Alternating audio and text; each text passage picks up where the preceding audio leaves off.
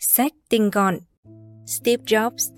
Đơn vị thực hiện en en tê Studio. Quyển sách này nói về điều gì? Cuốn sách ghi lại cuộc đời táo bạo và đầy mạo hiểm của Steve Jobs, doanh nhân sáng tạo và người sáng lập lập dị của Apple, đồng thời đúc kết những kinh nghiệm liên quan đến tâm linh và lờ ét đê giúp Jobs đạt đến đỉnh cao như biểu tượng công nghệ trên toàn thế giới. Quyển sách mô tả sự thành công của người đàn ông đặc biệt cũng như những trận chiến mà ông phải trải qua trên đường đi tìm thành công ấy. Quyển sách này dành cho ai? Bất cứ ai tò mò về cuộc sống sáng tạo đầy khó khăn của Steve Jobs. Bất cứ ai cảm thấy tò mò về việc làm thế nào mà Apple có thể trở nên thành công như ngày nay. Bất cứ ai muốn tìm cảm hứng để tạo ra những tiện ích công nghệ thay đổi cuộc sống. Về tác giả, Walter Isaacson, sinh năm một nghìn chín trăm năm mươi hai, là một nhà phân tích, tác giả, nhà báo, nhà sử học và giáo sư người Mỹ. Ông từng là chủ tịch kiêm giám đốc điều hành của Viện Aspen, một tổ chức nghiên cứu chính sách và giáo dục phi đảng phái, cũng như chủ tịch và giám đốc điều hành của xê en en và là biên tập viên quản lý của Time. Năm hai nghìn không trăm mười một, cuốn tiểu sử về Steve Jobs được Simon and Schuster xuất bản chỉ vài tuần sau khi Jobs qua đời. Nó đã trở thành cuốn sách bán chạy nhất, phá vỡ mọi kỷ lục về doanh thu của một cuốn tiểu sử. Cuốn sách dựa trên hơn bốn mươi cuộc phỏng vấn với Jobs trong khoảng thời gian hai năm cho đến trước khi ông qua đời không lâu, cũng như các cuộc trò chuyện với bạn bè, thành viên gia đình và các đối thủ kinh doanh của ông. Bạn học được gì qua quyển sách này? Chủ nghĩa cầu toàn là sự khác biệt giúp Jobs thành công. Steve Jobs là một nhân vật quan trọng trong đời sống hiện đại của chúng ta ngày nay. Ông là một người cầu toàn, tận tâm, nhìn xa trông rộng và luôn muốn thay đổi thế giới thông qua công nghệ. Trong cuốn sách tiểu sử bán chạy nhất này, bạn sẽ khám phá ra rằng chủ nghĩa cầu toàn và tinh thần mãnh liệt của Jobs đã thúc đẩy ông đạt được những điều tuyệt vời, nhưng nó cũng là nguyên nhân gây ra xích mích và xung đột. Trong mối quan hệ của mình với những cộng sự, hành vi của Jobs thường bị cho là thô lỗ, mặc dù Jobs cho rằng hành vi của mình chỉ đơn giản là cố gắng thúc đẩy mọi người làm việc hiệu quả nhất. Cuốn sách bao gồm những chi tiết thú vị về tiểu sử của một trong những biểu tượng công nghệ có ảnh hưởng nhất trong thời đại của chúng ta. Thông qua nó, bạn cũng sẽ khám phá được lờ ét đê và thiền định giúp tạo ra các tiện ích công nghệ ngày nay như thế nào. Tại sao nhân vật Woody và Buzz Lightyear không thể tồn tại mà không có Steve Jobs? Tại sao Jobs đau đớn tin rằng ông có thể chữa trị bệnh ung thư bằng châm cứu và ăn trái cây? Nguồn cảm hứng từ những người thân yêu. Vào ngày hai mươi tư tháng hai năm một nghìn chín trăm năm mươi lăm, Jandali và Shibo đã sinh ra một người con trai. Tuy nhiên, Jandali và Shibo không nuôi dưỡng đứa con của họ. Vì Shibo xuất thân từ một gia đình công giáo hà khắc, cô sẽ bị xua đuổi vì có con với một người Hồi giáo. Cặp đôi này đã buộc phải từ bỏ đứa bé và để người khác nhận nó làm con nuôi. Đứa bé đã được nhận nuôi bởi Paul và Clara Jobs, một cặp vợ chồng sống ở thung lũng Silicon. Họ đặt tên cho nó là Steve. Paul Jobs là một kỹ thuật viên động cơ đã trở thành công nhân cơ khí trong một xưởng ô tô và ông đã đưa Steve đến với thế giới kỹ thuật và thiết kế. Từ khi còn nhỏ, Paul đã cố gắng truyền cho Steve tình yêu về cơ khí của mình. Steve đã bị ấn tượng bởi sự tận tâm với nghề của cha. Ví dụ, Paul sẽ tạo ra một cái tủ lạnh và để Steve trợ giúp mình trong quá trình hoàn thiện.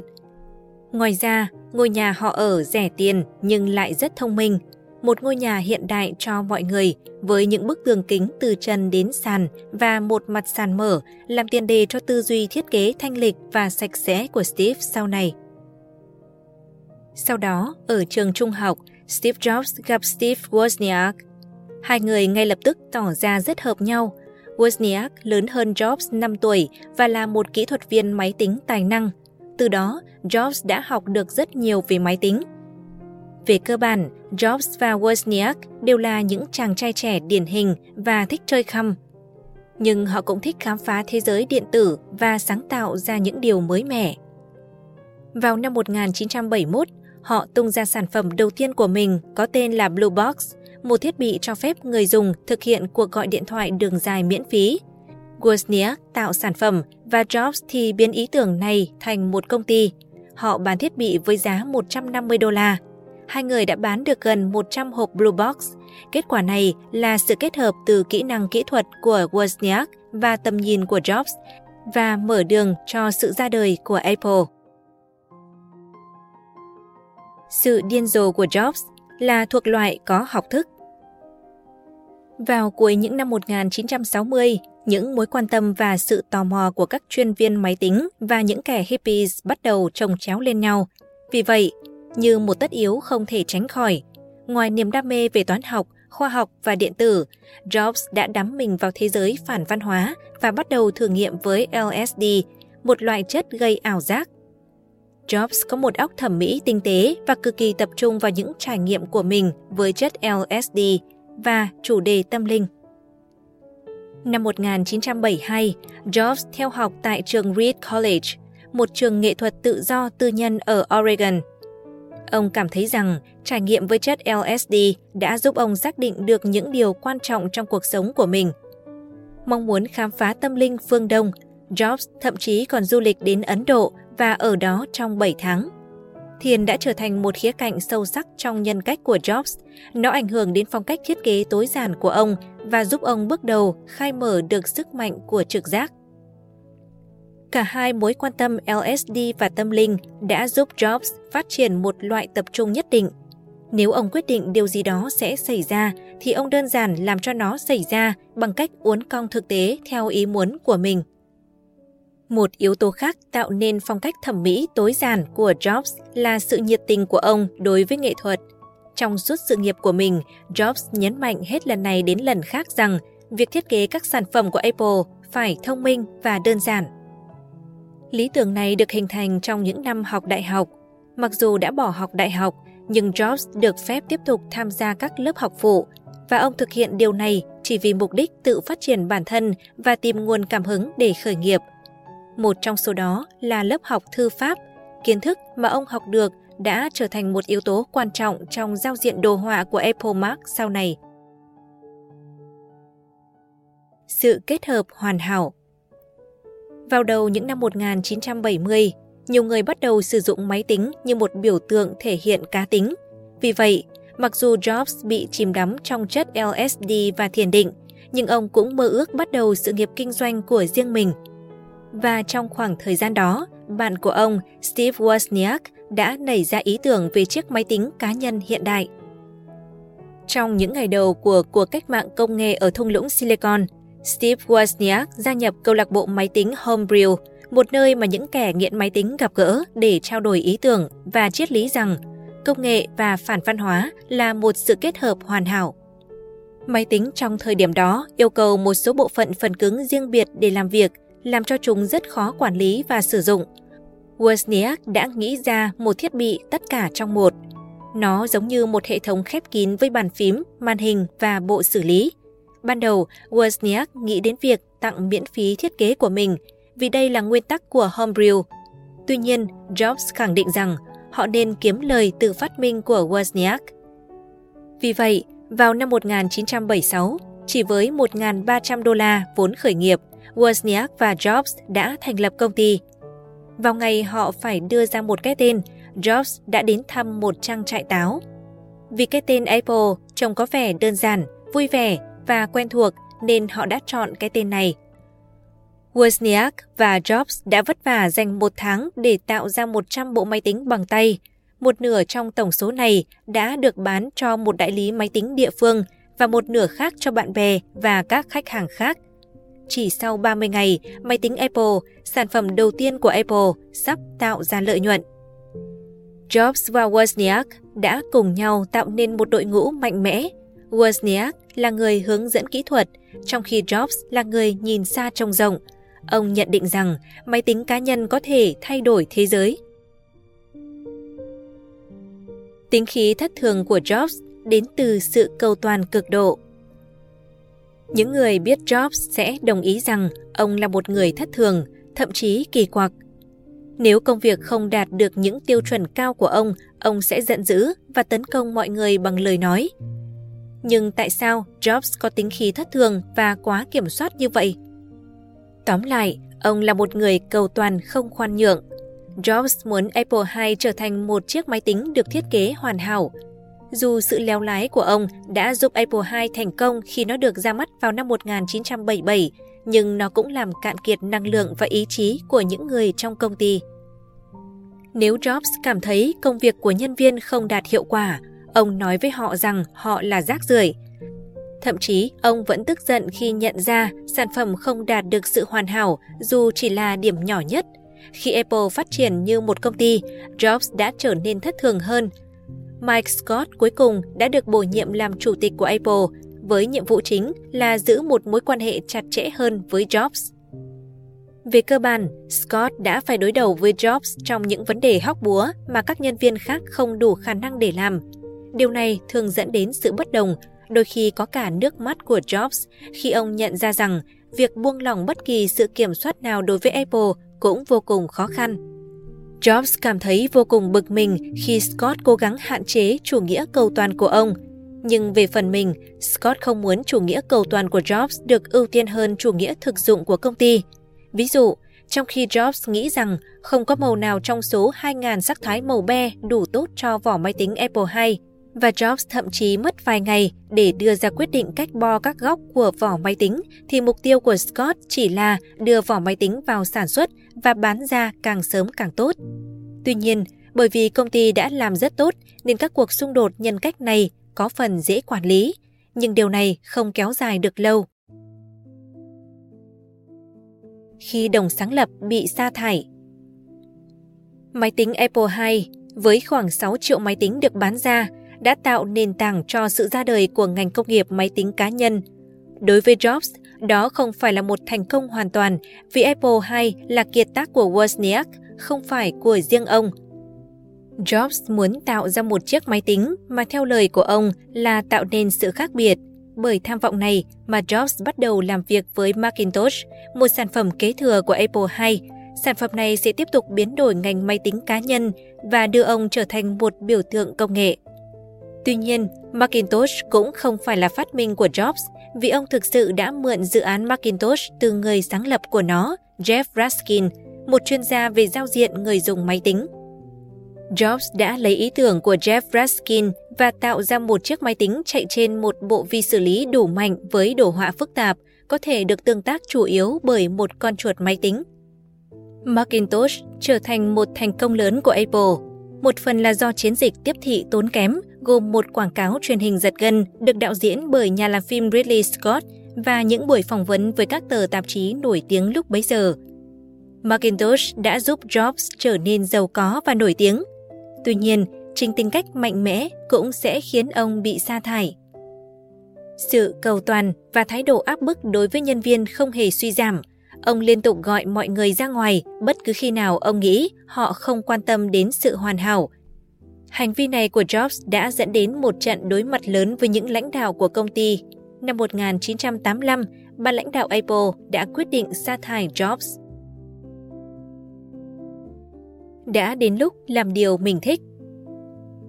Hồi phục sau khi bị sa thải khỏi Apple, Jobs nhận ra giờ đây ông có thể làm mọi thứ theo cách mình muốn. Đầu tiên, ông theo đuổi một dự án phát triển máy tính có tên là Next. Với dự án Next, Jobs có thể tiếp tục niềm đam mê thiết kế của mình. Ông đã trả một trăm nghìn đô la chi phí để thiết kế logo và nhấn mạnh rằng vỏ máy tính Next phải là một khối lập phương hoàn hảo. Nhưng sự cầu toàn của Jobs đã khiến cho máy tính khó chế tạo. Các cạnh của vỏ khối lập phương đã được sản xuất riêng biệt, sử dụng khuôn mẫu có giá sáu trăm năm mươi nghìn đô la Mỹ. Tầm nhìn kiên quyết của Jobs là hồi chuông báo tử của Next. Dự án gần như hết tiền, việc phát hành bị trì hoãn vài năm và cuối cùng chiếc máy đã trở nên quá đắt đối với khách hàng cuối cùng. Và bởi vì giá cao và thư viện phần mềm nhỏ của nó, Next hầu như không tạo ra một làn sóng trong ngành công nghiệp điện toán. Tuy nhiên, trong cùng thời gian, Jobs cũng đã mua phần lớn cổ phần của một công ty có tên là Pixar. Trong vai trò là chủ tịch, ông đã khao khát trở thành một phần của sự kết hợp hoàn hảo giữa công nghệ và nghệ thuật. Đến năm một nghìn chín trăm tám mươi tám, Jobs đã đem về gần năm mươi triệu đô la Mỹ cho Pixar, đồng thời cũng mất tiền ở Next. Sau nhiều năm đấu tranh tài chính, Pixar đã phát hành Tin Toy, một bộ phim thể hiện tầm nhìn độc đáo của Pixar về hoạt hình máy tính. Tin Toy tiếp tục giành giải Oscar năm một nghìn chín trăm tám mươi tám cho phim ngắn hoạt hình xuất sắc nhất. Do đó, Jobs đã thấy rằng ông nên chuyển sự tập trung của mình từ các sản phẩm phần mềm và phần cứng đã cạn kiệt tiền sang Pixar, một công ty đang tạo ra những bộ phim hoạt hình có khả năng sinh lợi và phát triển. Cuối cùng, Pixar hợp tác với Disney để sản xuất bộ phim hoạt hình đầu tiên mang tên Toy Story, câu chuyện đồ chơi. Ra mắt vào năm một nghìn chín trăm chín mươi sáu, Toy Story trở thành bộ phim có doanh thu cao nhất trong năm. Khi Pixar ra mắt công chúng, số cổ phần mà Jobs nắm giữ có giá trị gấp hai mươi lần so với khoản đầu tư ban đầu của ông là một phẩy hai tỷ đô la. Tìm lại những gì thân yêu nhất. Ngoài việc học hỏi được rất nhiều từ Apple trong suốt mười hai năm, Jobs cũng tạo ra một cuộc sống riêng tư của mình. Năm một nghìn chín trăm tám mươi sáu, sau cái chết của mẹ nuôi, ông trở nên tò mò về nguồn gốc của mình và quyết định tìm kiếm người mẹ ruột của mình. Cuối cùng, ông đã tìm thấy Joan Schiebel. Bà xúc động và xin lỗi vì đã từ bỏ Jobs. Jobs cũng ngạc nhiên khi biết rằng ông có một người chị, Mona Simpson. Cả ông và Simpson đều là những người có chất nghệ thuật và mạnh mẽ, và sau cùng, cả hai đã trở nên thân thiết. Năm một nghìn chín trăm chín mươi sáu, Simpson xuất bản một cuốn tiểu thuyết tên là A Regular Guy. Nhân vật chính của cuốn tiểu thuyết dựa trên hình mẫu của Jobs. Tuy nhiên, Jobs đã không bao giờ đọc cuốn tiểu thuyết này. Khoảng thời gian đó, Jobs gặp Lauren Powell. Hai người đã kết hôn vào năm một nghìn chín trăm chín mươi mốt. Powell đã mang thai đứa con đầu lòng của họ và đặt tên là Reed Paul Jobs. Hai người tiếp tục có thêm hai người con nữa là Erin và Evie. Với sự khích lệ của Powell, Jobs cũng đã cố gắng dành nhiều thời gian hơn với Lisa Brennan, cô con gái đầu lòng ra đời sau mối quan hệ đầu tiên trước đó. Jobs đã cố gắng để trở thành một người cha tốt hơn trong mắt Lisa, và cuối cùng Lisa đã chuyển đến sống với Jobs và Powell cho đến khi cô vào Đại học Harvard. Lisa lớn lên với tính cách giống người cha của mình, và vì không giỏi trong việc giao tiếp và nhận lỗi, nên Jobs và Lisa thậm chí không nói với nhau một lời nào trong hàng tháng trời. Nói chung, cách tiếp cận mọi người của Jobs trong cuộc sống cá nhân cũng tương tự như con người ông trong công việc. Cách tiếp cận của ông là nhị phân, hoặc là ông cực kỳ đam mê, hoặc cực kỳ lạnh lùng. Khi trở lại Apple, Jobs sẽ cho thấy rằng ngay cả những người trên bốn mươi tuổi cũng có thể là những nhà đổi mới tuyệt vời. Trong những năm sau khi sa thải Jobs, công ty Apple bắt đầu gặp thất bại. Để ngăn chặn sự suy yếu này, Gil Amelio được bổ nhiệm làm giám đốc điều hành vào năm một nghìn chín trăm chín mươi sáu. Amelio biết rằng để đưa Apple trở lại đúng con đường, cần phải hợp tác với một công ty có những ý tưởng mới. Và vào năm một nghìn chín trăm chín mươi bảy, Amelio đã chọn mua phần mềm của Next, giúp Jobs trở thành cố vấn cho Apple. Khi Jobs trở lại Apple, ông nắm quyền kiểm soát nhiều nhất có thể. Ông bắt đầu xây dựng cơ sở quyền lực của mình bằng cách đưa các nhân viên Next được ông yêu quý vào giữ những vị trí hàng đầu trong Apple. Trong thời gian này, hội đồng quản trị của Apple nhận ra rằng Amelio không phải là vị cứu tinh của Apple. Thay vào đó, họ nghĩ rằng công ty có thể có cơ hội một lần nữa với Jobs. Vì vậy, hội đồng quản trị đã đề nghị Jobs giữ chức xê e ô tại Apple. Nhưng ngạc nhiên thay, Jobs đã từ chối. Thay vào đó, ông khăng khăng đòi giữ vị trí cố vấn và giúp tìm kiếm một xê e ô mới. Jobs đã sử dụng tư cách cố vấn để tăng ảnh hưởng của mình trong Apple. Ông thậm chí còn buộc hội đồng quản trị phải từ chức khi ông cảm thấy họ đang làm chậm tiến độ của mình trong việc chuyển đổi công ty. Với tư cách cố vấn, Jobs cũng đã thiết lập một quan hệ đối tác với đối thủ Microsoft, giúp công ty tạo ra một phiên bản Microsoft Office mới cho Mac, kết thúc một thập kỷ của trận chiến pháp lý và làm cho giá cổ phiếu của Apple tăng vọt. Cuối cùng, sau nhiều lần do dự, Jobs trở thành xê e ô và yêu cầu công ty phải tập trung sản xuất ít sản phẩm hơn. Jobs đã chấm dứt các thỏa thuận cấp phép mà Apple đã thực hiện với một số nhà sản xuất máy tính khác và quyết định tập trung vào việc sản xuất bốn máy tính lớn, máy tính để bàn và máy tính xách tay cho cả thị trường chuyên nghiệp và tiêu dùng.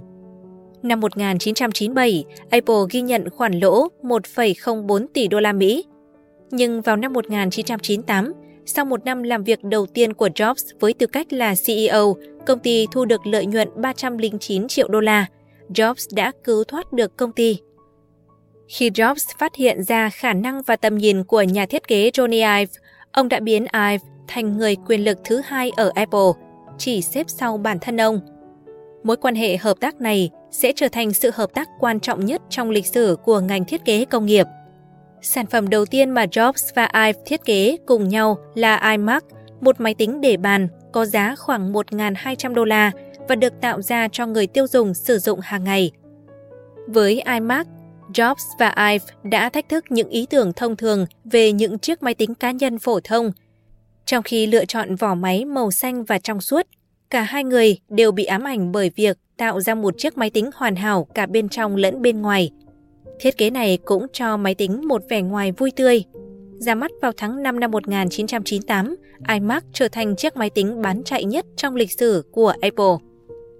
Tuy nhiên, Jobs bắt đầu lo lắng rằng các sản phẩm độc đáo của Apple có thể bị lu mờ trong số các sản phẩm cùng loại của một nền công nghệ khổng lồ. Giải pháp của ông là tạo ra Apple Store như một cách để cho phép công ty kiểm soát toàn bộ quá trình bán lẻ. Vì công ty Gateway Computers từng phải chịu những rủi ro tài chính sau khi mở cửa hàng bán lẻ của riêng mình, Hội đồng quản trị của Apple hoàn toàn không đồng ý với ý tưởng của Jobs, nhưng họ vẫn chấp thuận một thử nghiệm chạy cho bốn cửa hàng Apple. Jobs cho xây dựng một cửa hàng đầu tiên với phong cách thiết kế thể hiện triết lý đồng nhất và hiện đại của mình. Ông nhấn mạnh trải nghiệm tối giản trong suốt quá trình, từ thời điểm khách hàng bước vào cửa hàng đến khi họ trải nghiệm xong sản phẩm. Vào tháng năm năm hai nghìn không trăm lẻ một, cửa hàng Apple đầu tiên đã được mở cửa. Đó là một thành công lớn. Thiết kế tỉ mỉ của Jobs đã đẩy hình ảnh bán lẻ và thương hiệu công ty lên một tầm cao mới. iPod, iPhone và iPad, chiến lược tập trung kỹ thuật số táo bạo của Jobs. Sau thành công của mình với Apple Store và iMac, Jobs đã đưa ra một chiến lược lớn mới. Tầm nhìn của ông là máy tính cá nhân sẽ nằm ở trung tâm của một phong cách sống kỹ thuật số mới. Ông gọi đây là chiến lược trung tâm kỹ thuật số. Chiến lược hình dung máy tính cá nhân như một trung tâm điều khiển phối hợp nhiều loại thiết bị, từ máy nghe nhạc đến máy quay video. Như một bước đầu tiên trong việc thực hiện tầm nhìn của mình, Jobs đã quyết định sản phẩm tiếp theo của Apple sẽ là một thiết bị nghe nhạc kỹ thuật số. Vào năm hai nghìn không trăm lẻ một, Apple đã phát hành iPod, một thiết bị được thiết kế khoa học kết hợp bánh xe có khả năng nhấn vật lý.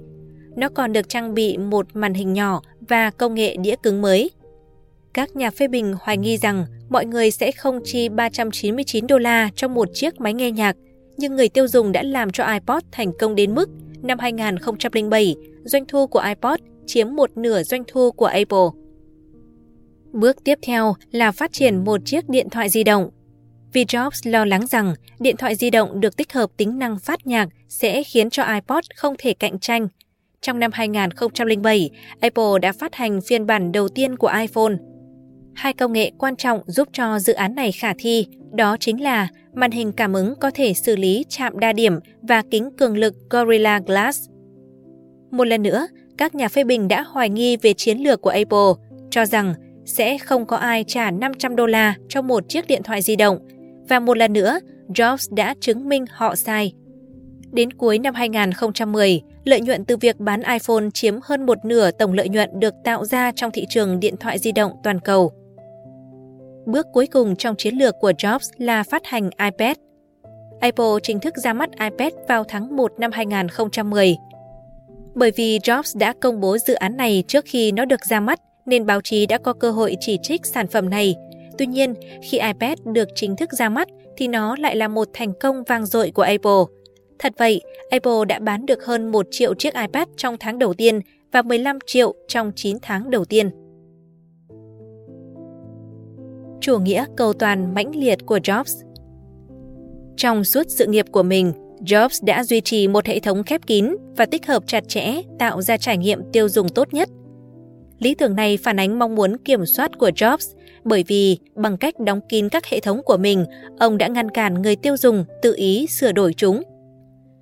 Sự ám ảnh về việc kiểm soát này đã tạo ra một số xung đột lớn, đặc biệt là với Microsoft và Google. Bill Gates của Microsoft có cách tiếp cận kinh doanh và công nghệ rất khác. Ông không hạn chế cấp phép cho hệ điều hành và phần mềm của công ty mình cho những nhà sản xuất bên thứ ba. Thực tế, Gates thậm chí đã viết phần mềm cho Macintosh. Tuy nhiên, Jobs và Gates đã từng có một mối quan hệ kinh doanh thân thiện, nay trở thành một sự cạnh tranh lâu dài. Khi Gates phát hành hệ điều hành Windows, Jobs đã buộc tội ông sao chép giao diện đồ họa của Macintosh. Sự thật, cả hai hệ thống đều đã mượn ý tưởng từ một công ty công nghệ khác được gọi là Xerox. Vào cuối sự nghiệp của mình, Jobs cũng đã dẫn dắt một chiến dịch để chống lại Google. Jobs lập luận rằng hệ điều hành Android của Google đã sao chép nhiều tính năng quan trọng của iOS mà Apple đã dày công phát triển. Trong khi Microsoft và Google đều tin rằng các hệ thống mở và sự cạnh tranh sẽ giúp cho cả ngành công nghiệp này phát triển, thì Steve Jobs vẫn cho rằng cả hai công ty đã đánh cắp ý tưởng từ Apple. Nhưng mục tiêu chỉ trích của Jobs không chỉ là các công ty cạnh tranh. Ông cũng đã chiến đấu không ngừng vì sự hoàn hảo của Apple, dẫn đến việc nhân viên bị kiệt sức hoặc bị sa thải. Theo Jobs, không có lòng khoan dung cho sự làm việc không hiệu quả tại Apple. Bất cứ khi nào ông nhận thấy một nhân viên không làm việc hiệu quả hoặc không nỗ lực trong công việc thì ông sẽ sa thải họ ngay lập tức. Và khi một công ty đối tác gặp khó khăn trong việc cung cấp đầy đủ số lượng chip đúng hạn, Jobs sẽ xông vào một cuộc họp và hét lên rằng họ là những thằng khốn nạn. Hành động này thuộc triệu chứng của chủ nghĩa cầu toàn mãnh liệt. Sự đồng bộ và chặt chẽ trong những sản phẩm của Apple thể hiện phần nào tính cách mạnh mẽ của Jobs. Jobs biết mình bị ung thư trong một kỳ kiểm tra tiết niệu định kỳ vào tháng mười năm hai nghìn không trăm lẻ ba. Thật không may, Jobs tiếp cận vấn đề ung thư của mình giống như cách ông tiếp cận một vấn đề thiết kế. Ông phớt lờ tất cả sự hiểu biết thông thường và quyết định sử dụng phương pháp riêng của mình để chiến đấu với căn bệnh. Ông từ chối phẫu thuật trong khoảng chín tháng và cố gắng tự chữa trị bằng chế độ châm cứu và ăn kiêng. Thời gian trôi qua, khối u phát triển và cuối cùng Jobs phải phẫu thuật. Tuy nhiên, ngay cả khi bệnh ung thư trở lại vào năm hai nghìn không trăm lẻ tám, ông lại lao vào một chế độ ăn uống nghiêm ngặt với một số loại trái cây và rau quả. Cuối cùng, Jobs phải tiến hành ca ghép gan, nhưng sau đó, sức khỏe của ông đã suy giảm trầm trọng và không bao giờ phục hồi. Jobs đã qua đời vào năm hai nghìn không trăm mười một. Khi ra đi, ông đã để lại di sản là một trong những công ty công nghệ có giá trị nhất trên thế giới. Những thứ mà Jobs đã làm trong cuộc đời mình là những sản phẩm thể hiện tính cách mạnh mẽ đáng kinh ngạc của ông, và trước khi qua đời, ông đã nói: "Tôi đã có một sự nghiệp rất may mắn, một cuộc sống rất may mắn. Tôi đã làm tất cả những gì tôi có thể làm." Thực tế, tính cách của Jobs được phản ánh đầy đủ trong sự sáng tạo của ông và trong từng sản phẩm mà Apple đã, đang và sẽ làm. Tất cả đều nằm trong một hệ thống bao gồm phần cứng và phần mềm được tích hợp chặt chẽ và đồng bộ với nhau. Trong khi chiến lược mở của Microsoft cho phép hệ điều hành Windows được cấp phép cho bên thứ ba, giúp họ thống trị thị trường hệ điều hành trong nhiều năm, thì mô hình của Jobs tỏ ra thuận lợi hơn trong một thời gian dài vì nó đảm bảo được trải nghiệm người dùng xuyên suốt từ đầu đến cuối. Ngay trước khi qua đời, Jobs đã chứng kiến Apple cuối cùng đã vượt qua được Microsoft để trở thành công ty công nghệ có giá trị nhất trên thế giới. Thông điệp chính của cuốn sách: Steve Jobs lớn lên ở thung lũng Silicon tại giao điểm của nghệ thuật và công nghệ, ma túy và đam mê. Trong suốt cuộc đời của mình, Jobs đã luôn đấu tranh để được sáng tạo, từ đó làm thay đổi cách chúng ta tương tác với công nghệ. Cảm ơn bạn đã lắng nghe nội dung tinh gọn của quyển sách Steve Jobs của tác giả Walter Isaacson. Nội dung này do en en tê Studio thực hiện. Để ủng hộ tác giả và tìm hiểu chi tiết hơn về quyển sách, bạn có thể mua sách giấy về đọc bằng cách nhấp vào nút mua sách giấy bên trong màn hình. Chúc bạn có được những giây phút đọc sách thật thoải mái.